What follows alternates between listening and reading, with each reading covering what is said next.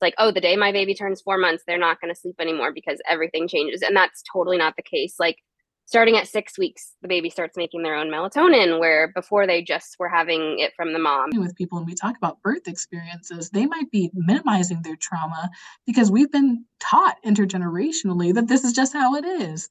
Right. Oh, yeah, like the doctor made that decision, didn't talk to you about it, of course. Or, oh, yeah, you know, they used an implement that was extremely painful for you and uh, often unnecessary. That's just what they had to do, right? There's a normalization of trauma, doesn't mean that it's any less traumatic.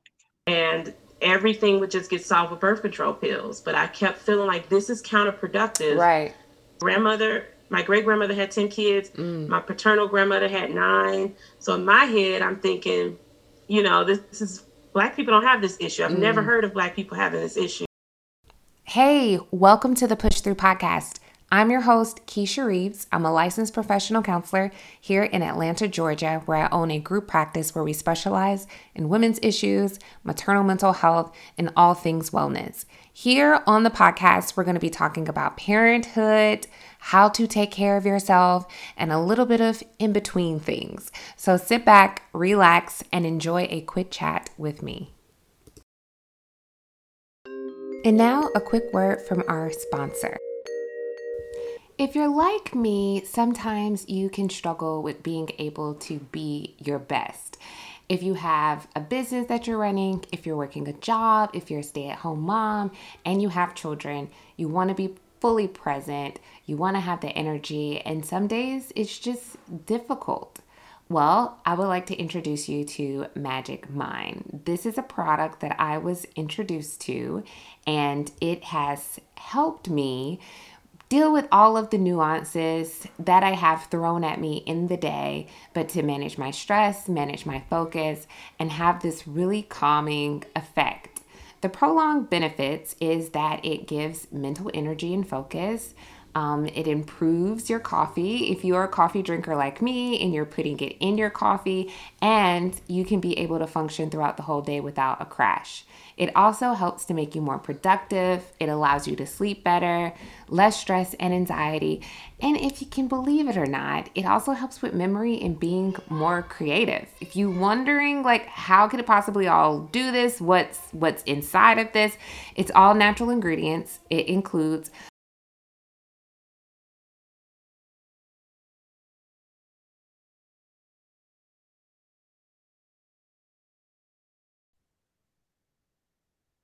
Thank you guys for joining me for another episode of the Push Through Podcast.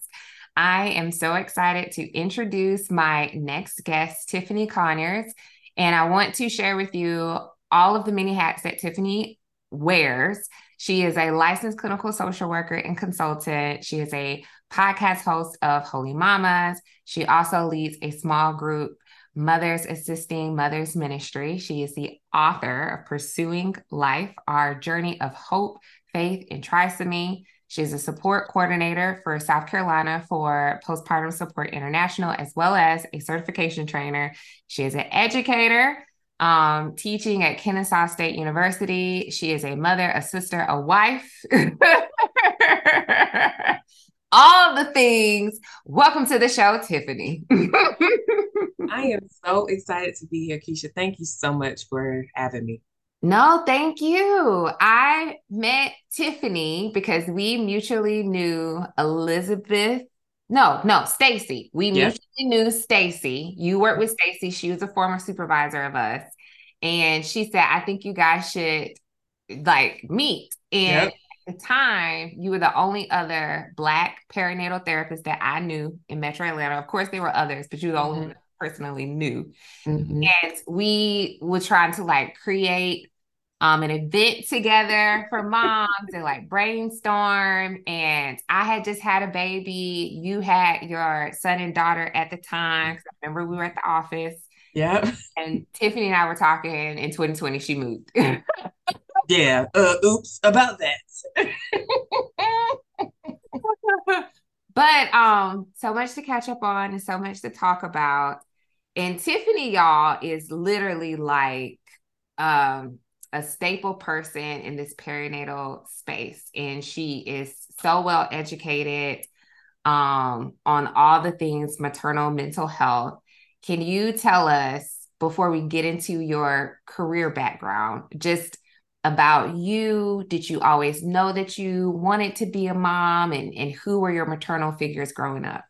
Oh man. Um, so I think I did always want to be a mother. I think that was kind of just embedded in just my rearing, you know, was it was something that I wanted. I enjoyed children so much. I really did. I was always finding myself if there's a group, if we're in a family setting, I was going towards the children and creating activities. I was sitting with them. I was chatting with them. I ended up tutoring. I served in in at my church as um, I taught Spanish to them. you know, like I was always doing something surrounding children. I had this gift that I really just could connect and relate and sit and not and, and enter their world. And so motherhood was something that I wanted, but I kind of, you know, was okay with it not happening right then and there.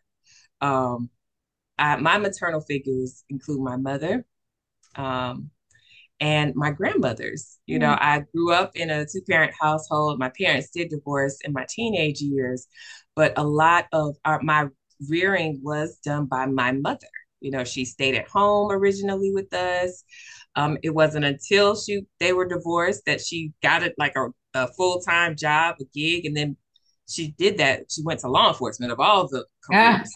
you can imagine, you know, being raised by, you know, a strong single yeah. black woman who also is in law enforcement. Okay, carries a gun. Especially in those teenage years when I'm I'm smelling myself. Yeah. you know, like uh, uh, I'm cute and like, oh, cute. Okay. Right. I got something. Um, so um it wasn't until, you know, I finished college, got my master's, I met my husband, and then when motherhood presented itself, like, wow, okay, now I think I'm ready. You know, it took us a minute to to to to have a child. You know, we were trying and it was kind of like concerning. Um, and then it, it came upon me and I welcomed it with open arms. And it was such a life-changing, mind-altering, yeah.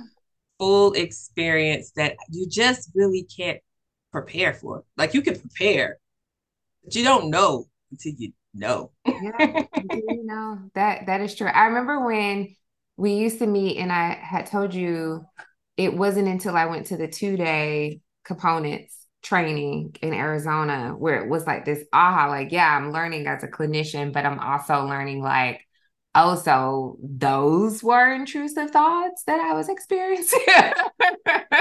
that's you know that's what that was for you.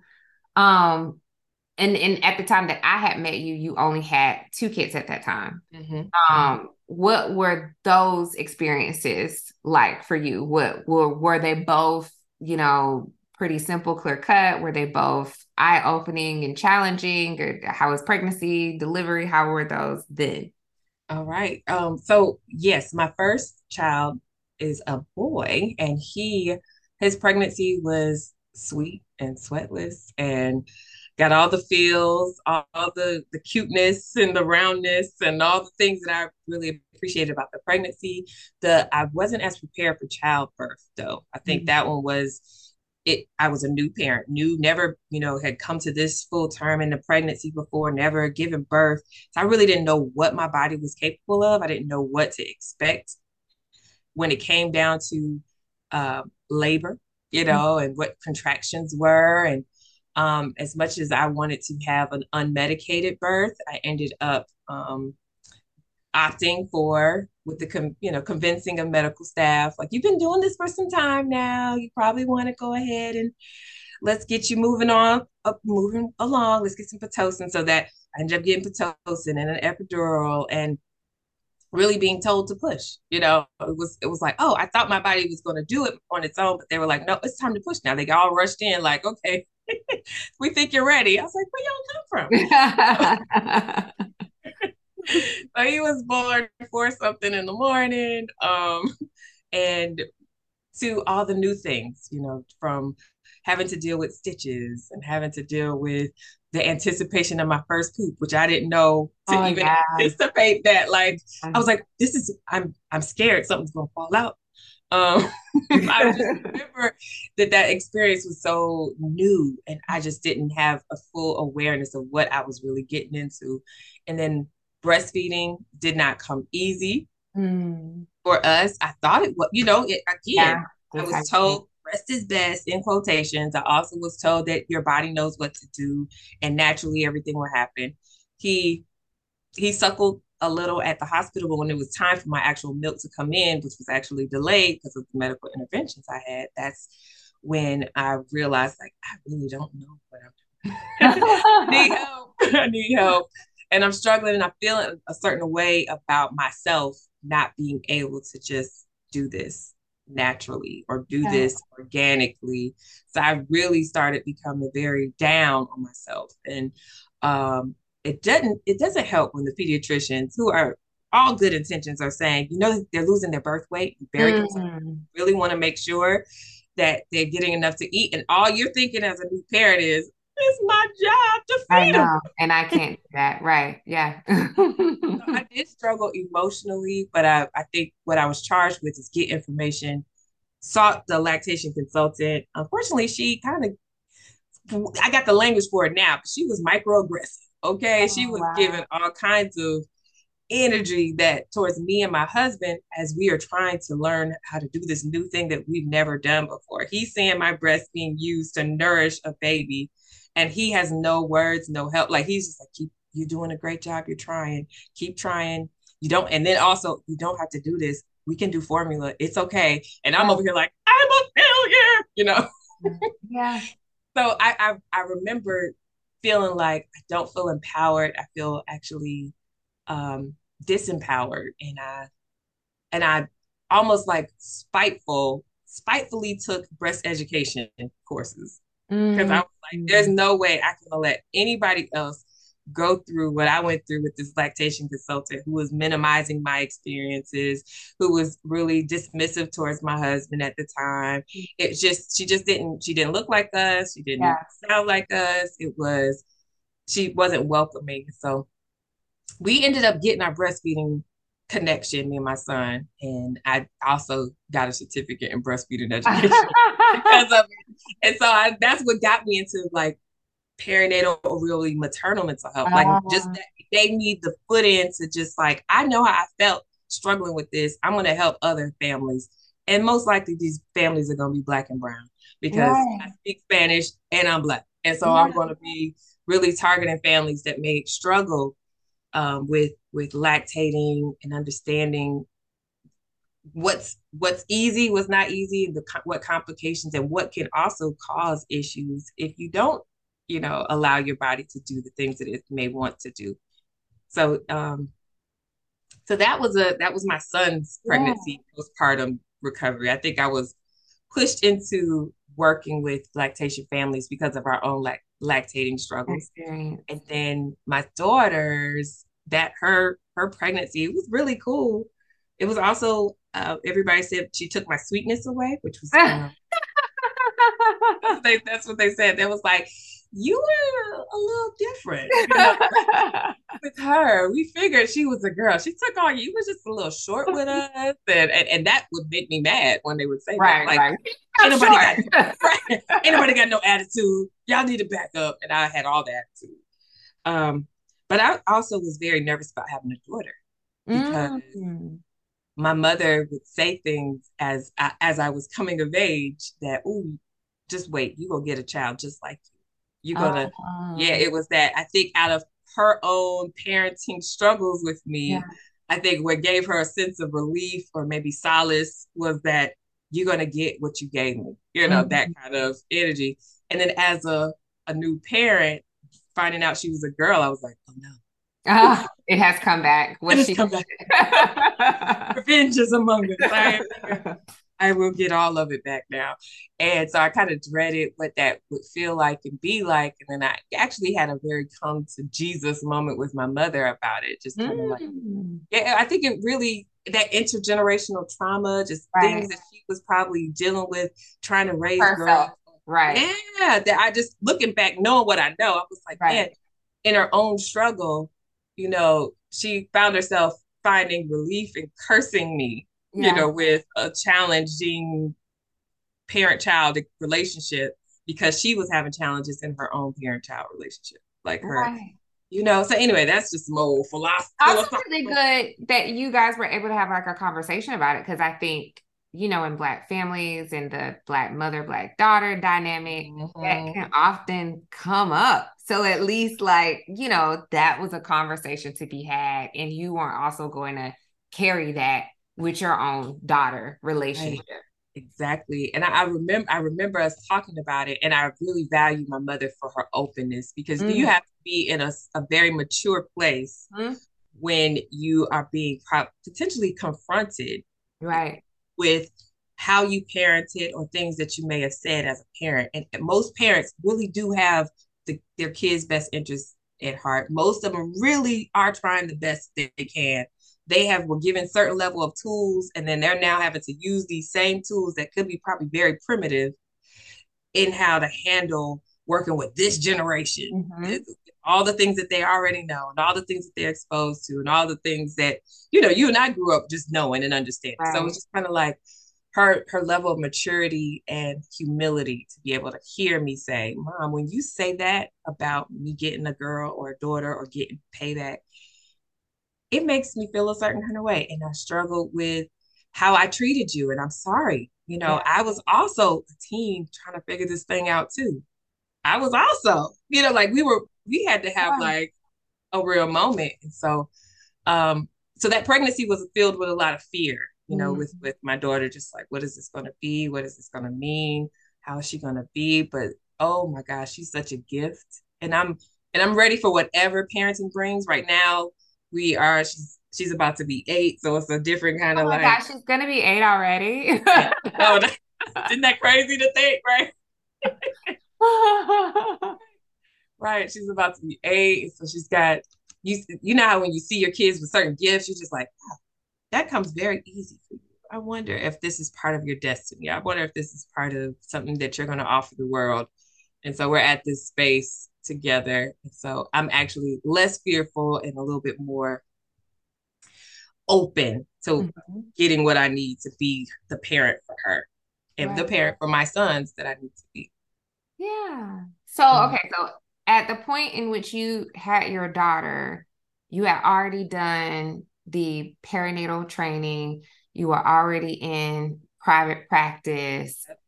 At what point did you kind of, because I also remember, you know, when we had met and you had known Stacy, um, you were still doing like some work with that with that piece as well. At what point where you were like, okay, this is the calling, like this is what I am here to, to teach, to to spread the word, to bring about awareness. Where where were you after you had your daughter?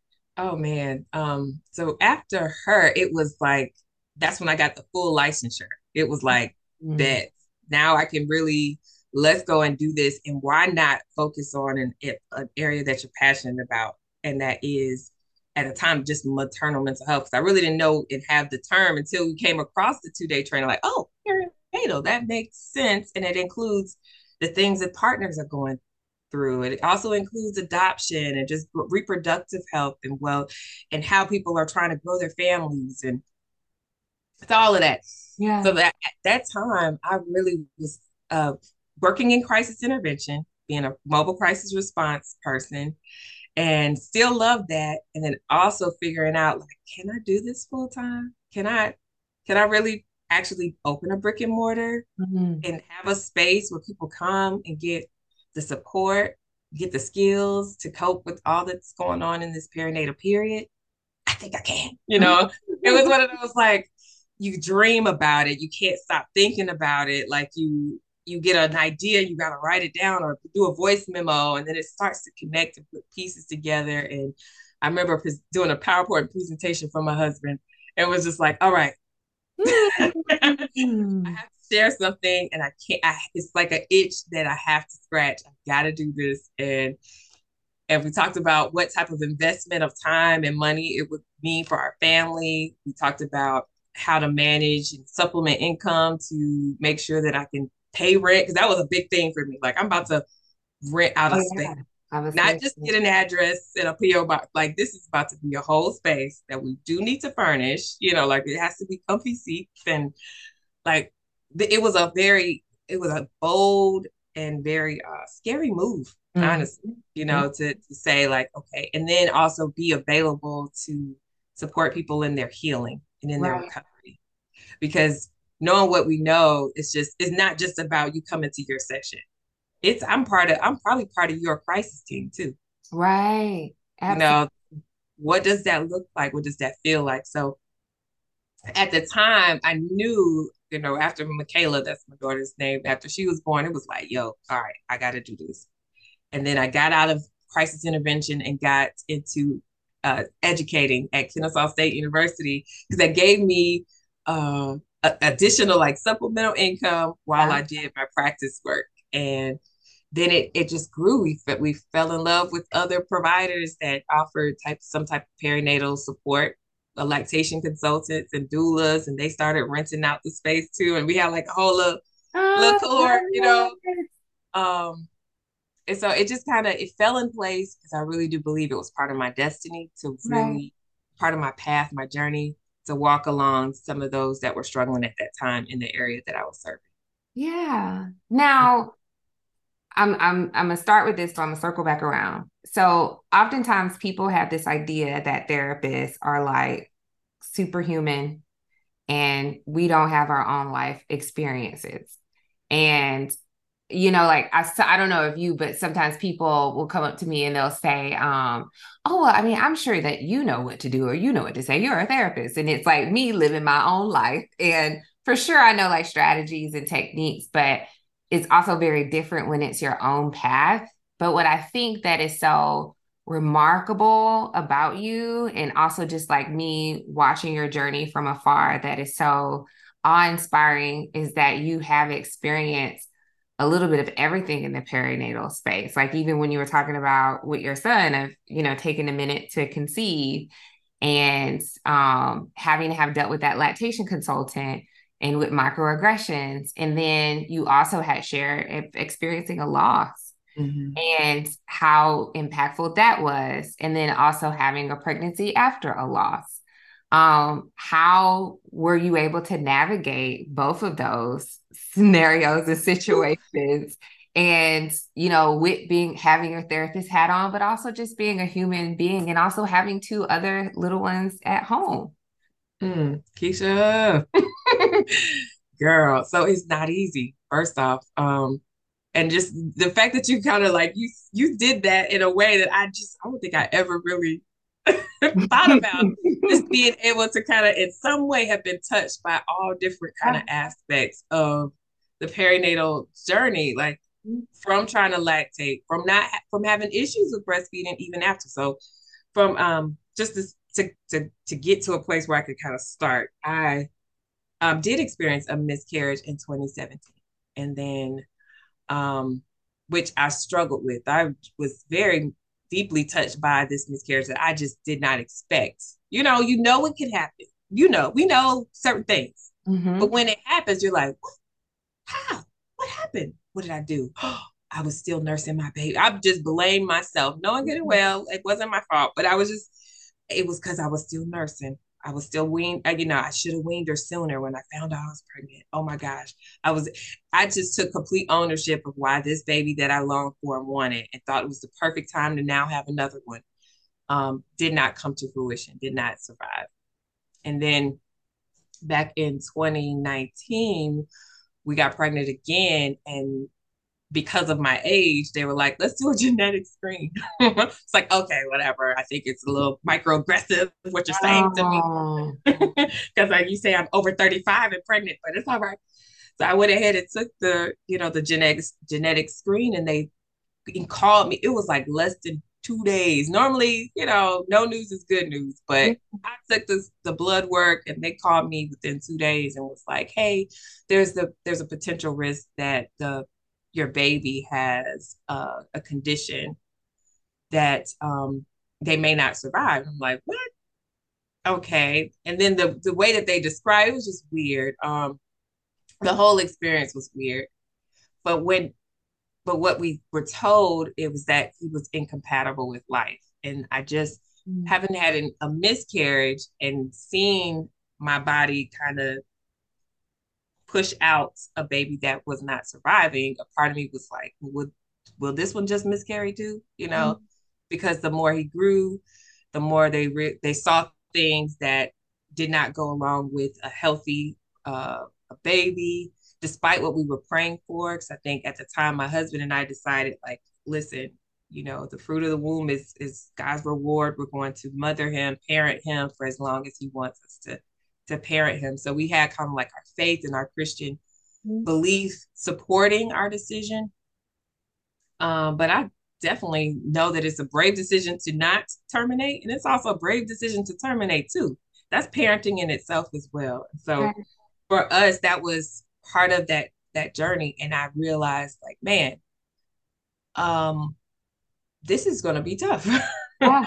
it was a tough pregnancy. It was tough to to be in hope and faith and joy and experience that knowing that siblings that did long for another sibling are actually watching us get bigger and and sat in the ultrasound and uh, people they I know those medical staff were like, what are you doing? Uh, Don't you know this prognosis? And I was like, but he's still our son and he's still yeah.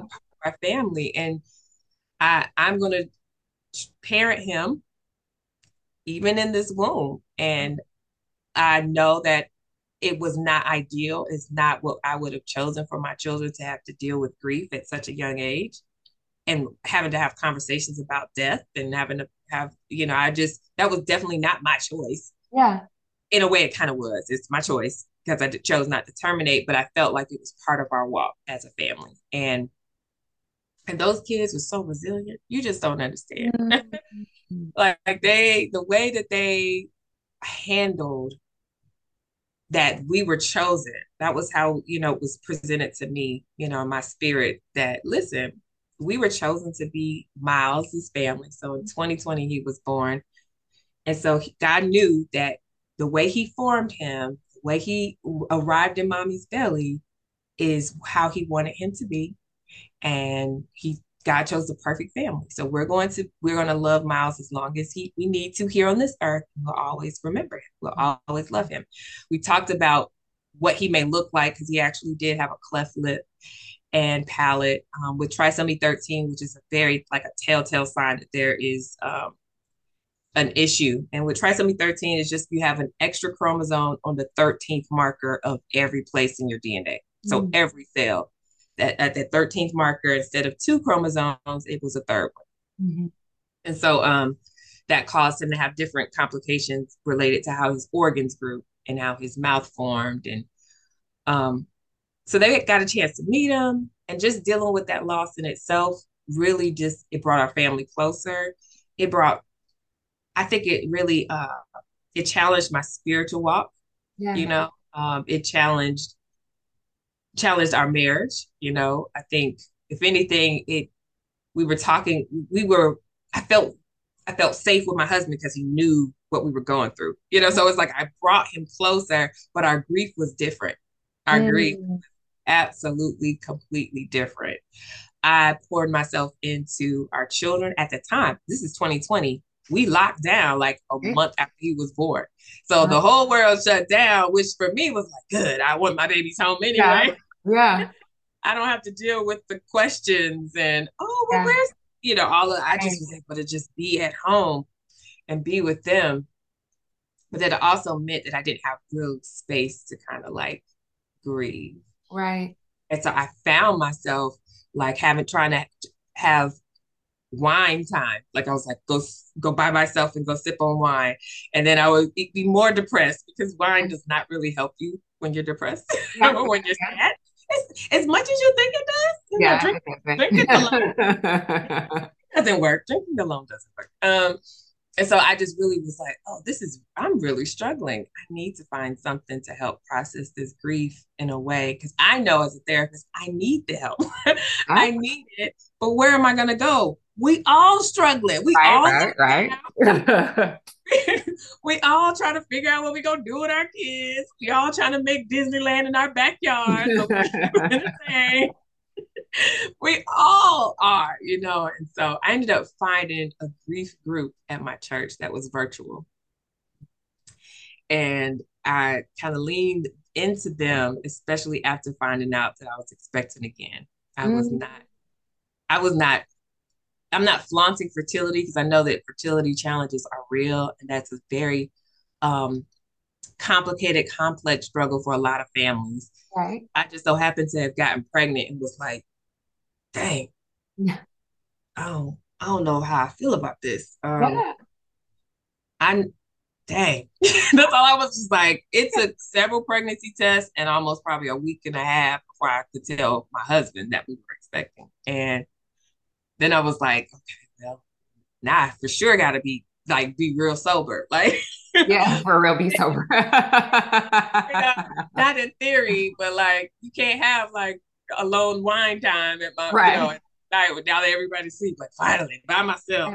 You know, but this is it was I think in that my my healing really started to show up in a different kind of way. Because mm. I, I mean, in that grief group, I came to terms with like I'm betraying my son, my baby that died with another oh. baby. Um, having challenges, coming to grips with having another boy. And I know that sounds like really silly, but those are one of those shadow oh. losses. Yeah. That we talk about in the perinatal mental health community. That when you you grieve certain aspects of your experiences. I, you know, I thought I was going to have a, a girl. Like I, I just wanted Miles to be my baby boy forever, you know? And so knowing that number one, I'm not betraying my other kid. None of them are betrayed, you know, like this is part of our flock. Um, again, just like Miles was formed in my womb, our last kid, Marcus, was also formed in my womb, mm-hmm. and being really uh, leaning into that faith that I was chosen to be this parent, I'm chosen to be this mother, I have what it takes. And he he coming regardless at this point, you know. Mm-hmm. And so yeah. Was there any anxiety about another potential loss with Marcus? Absolutely. Mm-hmm. Absolutely. Um, once you've dealt with loss, it's almost like you anticipate, you have an awareness of probably what could go wrong even yeah. more. And I think even in this field as perinatal mental health therapists, specialists, reproductive journey, you know, uh, coaches, we are, we just know all the facts. We know all that can go wrong. We know potentially all the complications. So when we hear someone say, I'm having triplets, you, I automatically I like, I'm hopeful right. It's also like, blood pressure, bed rest, yeah, yeah. potential loss, selective abortion, like all the things that you just start naming in your head, like respect it, respect it, you know. Yeah. yeah. What is support going to look like? How are you going to sleep? We're going to, you know, all the things. So those are some of what I kind of dealt with in my own, like, okay. Mm-hmm. And I opened my heart again for another child. Um, what what is required of me, Lord? Seeing my kids witness my grief because they they noticed they were like, "Mommy, your face is long." Mm. I was like, oh, I thought I was hiding it. Mm. I'm not hiding it. That was their way of saying, like, I see you're there's a veil for you of mourning or grief, you know, in their own way. They were just, mommy, where's your face wrong? Um, so I was just like, I can't let them go through that again. I don't want them. So I really was like having serious spiritual moments, like, God, listen, we can't do this again. I mm-hmm. can't let my little ones go through another grief, more grief. And so we really didn't tell them until after genetic screens were done. Um, after our first trimester, we really was trying to reduce their uh, risk of getting attached and grow to love someone that may not survive birth. Right. And then I'm, and I didn't get younger the last pregnancy. So younger. unfortunately, I'm more advanced in my yeah. Age. Um, and that was something that also I thought about. And then I was like, I feel like my body hadn't. It was weird because after Miles, my my postpartum body, I just I looked like I didn't have a baby, which I also grieved. Mm. It was mm. like as if I didn't even have them, and I wanted to have certain things that I kept so right. that I could remember him and that I would feel connected to the pregnancy that we shared together. And, and so in a way, it was like, oh, my body probably bounced back because God probably, you know, there's this knowing that I was going to need to get back in shape for another pregnancy. Yeah. I, I remember when you had lost Miles, you shared it on social media. And I thought that that was not only like really empowering, but it, you know, in the work that we do, we work specifically with Black mm-hmm. parents, mm-hmm. that there's so much shame around a loss or trying to conceive Mm-hmm. and you know wanting to kind of keep it a secret or not tell anybody or not having the language to to share what happened and you know like what you said like trying to find ways of taking responsibility for what occurred and for many people when someone can see someone has had a, a similar experience it can help them not to feel alone and in the silos mm-hmm. how did you come to have the decision to share it so publicly Ooh, so um, during the whole pregnancy, I was journaling. I was journaling everything, and from from doctor's appointments to my own grief, because you, I, I think I my state of bereavement started once I got that genetic screen that said, "Hey, he's forty five, no, fifty four percent probability of trisomy 13," and I was like, "Oh, why you know so i'm i'm losing the idea i'm going to have a normal pregnancy or i'm having to fight in a way that i just didn't know i would have to fight for my children you know both in prayer and spiritually and even with doctors that are saying like so why aren't you terminating again? You know so why why are we doing this? Mm-hmm. um so i think that it started there and the best way that i could cope was actually typing in my phone which is part of how i journal and actually writing out. So i wrote out and i typed in my phone um, so that was that was how I kind of coped throughout the pregnancy. And then after where after the pregnancy, after we delivered, after we experienced him taking his last breath to having us homegoing birthday, we call it a birthday party for our kids. It was like, hey, we're having a birthday party for Miles. Because guess what? He was born. Mm-hmm. We're going to celebrate he was born. And so the homegoing ceremony was very celebratory. It was balloons, it was kitty, it was bubbles, it was all the things that a birthday party would be festive music, upbeat music. I was like, no baby urns, no caskets, nothing. We're not doing that. This yeah. is not, we're celebrating. And so um, after all of that, after everybody left, I just was like, okay, Lord, I did it I kept the pregnancy like you told me. I did these things. What do I do now? And I really heard a still small voice really say, um, tell, tell the story. And I was like, what? On Facebook? You know, what does that mean? You know, tell the story. And then I was reminded of all the sheets of notes that I had on my phone and the different things that I had written out um, about each experience going to a doctor or having to have a discussion and lecture about human development and congenital congenital anomalies and i'm having this conversation knowing that i'm carrying a baby with one and i can't share it mm. that i mm. didn't share what was happening to me um, having to terminate not terminate clients but it was like a having to shift my my mental health clients my yeah. perinatal mental health clients to be seen by other providers or if they had a successful completion of their treatment goals actually terminate successfully mm-hmm. in session because I was preparing mentally for this childbirth and this what to expect and how to walk through these things out with my kids. And so so just all those notes started to come together. And we were gifted with some really cool people at the hospital that captured pictures of our family right after he was born. And my sister, who also was part of our birthing team, like because of his his prognosis, they really were very lenient about how many people could be in the birth room. so we had family galore, just kind of like waiting to meet him. And um, she was like, something told me to just start taking pictures. Like something told me to pull my camera out and do videos. And I was like, really? She's like, yeah. I, I, as I'm taking the picture and watching the videos, I feel. She's like, I feel like I'm intruding on what could be a really hard time and moment. So when God said, tell the story, I was like, oh, I actually have told it in a way. I just need to compile it and put it together. So it was kind of like a passion project during the pandemic. And finally felt comfortable and ready to release it in uh, summer of 2021. Mm. Or 22. 22. It was summer 2022. Yep. That's yeah. it.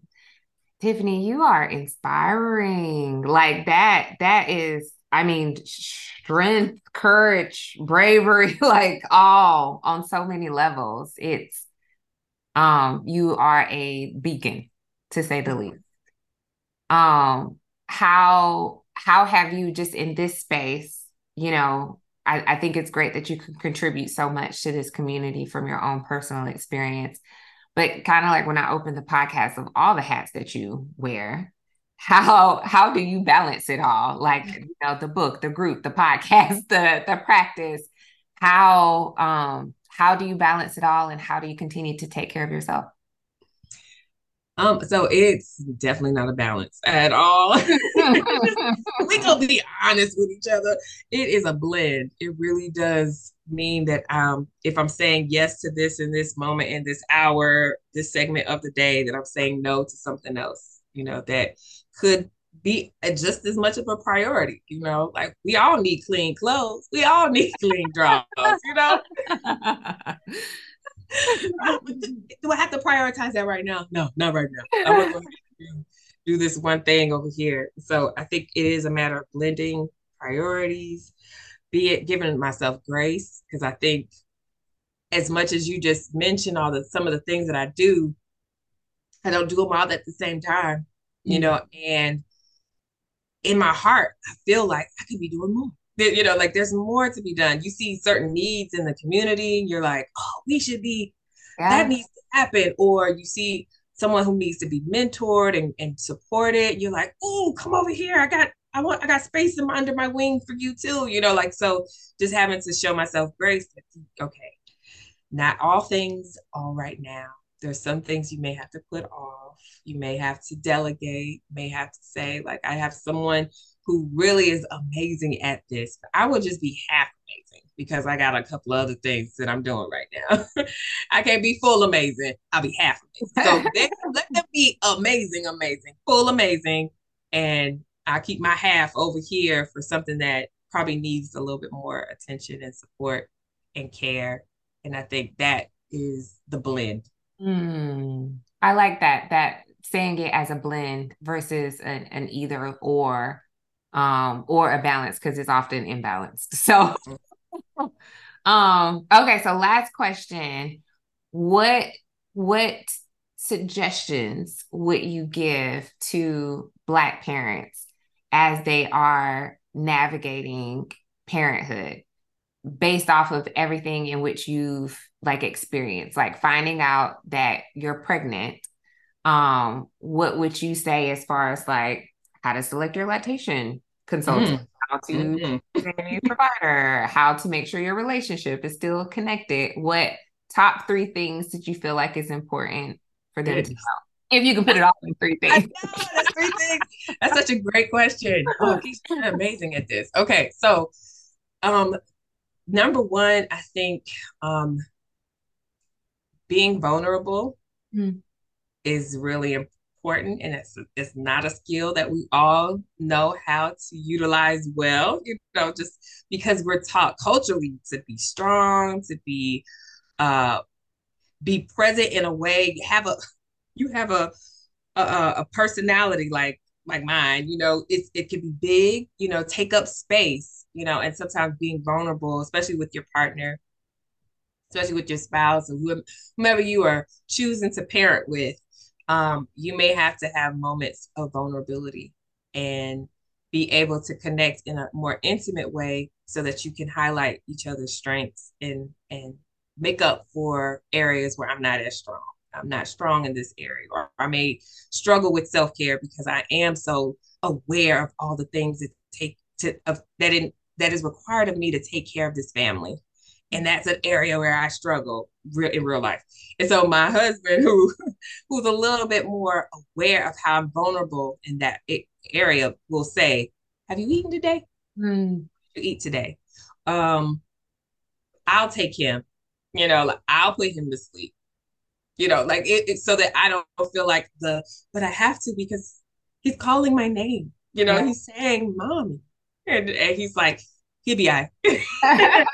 you know, so being vulnerable of in, in areas that maybe they you would not share with everybody else. Mm-hmm. So I think that that takes it takes a sense of being vulnerable in this perinatal period mm-hmm. from whatever it's trying to grow your family, maybe your fears and your concerns about it, to um, being open that I may need you to do my fertility injections for mm-hmm. me. You know, mm-hmm. like that. There's a certain level of vulnerability and trust that come in that that dynamic.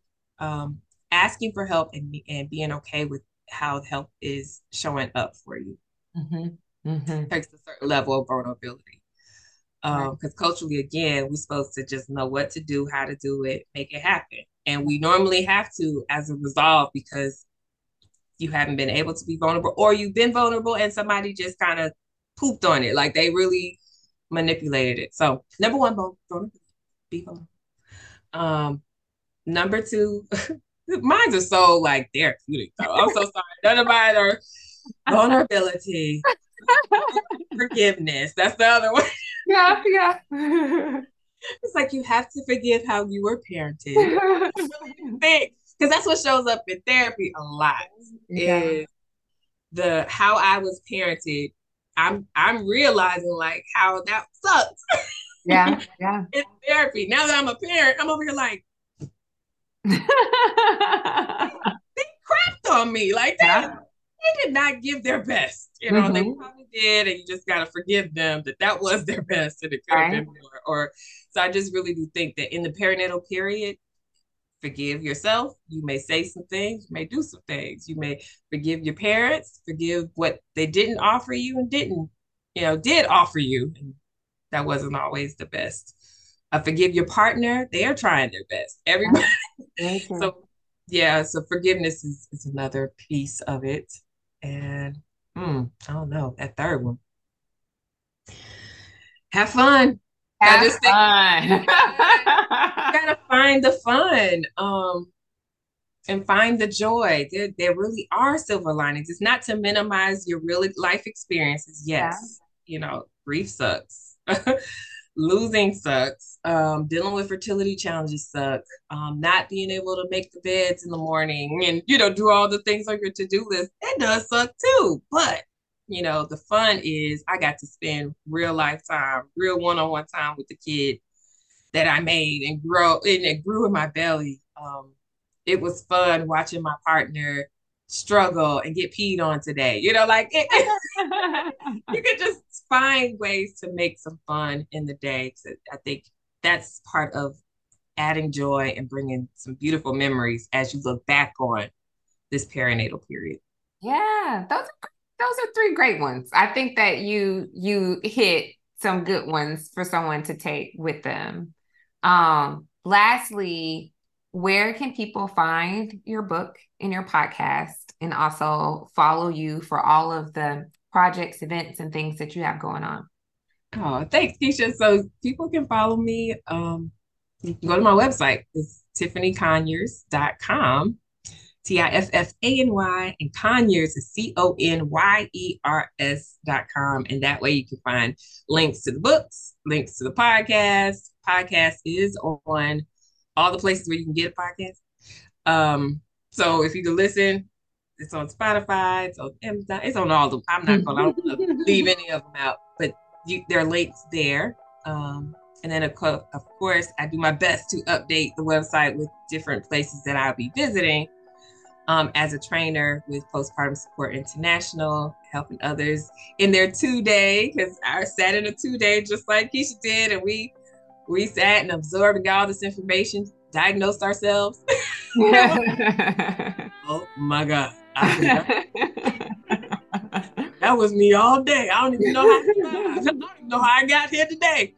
Oh my gosh. So um, so um, I do teach uh, for Postpartum Support International and we do all kinds of different cool things with curriculum and helping others get certified in perinatal mental health. But that's the that's the place you can go and get all the links to everything else. TiffanyConyers.com.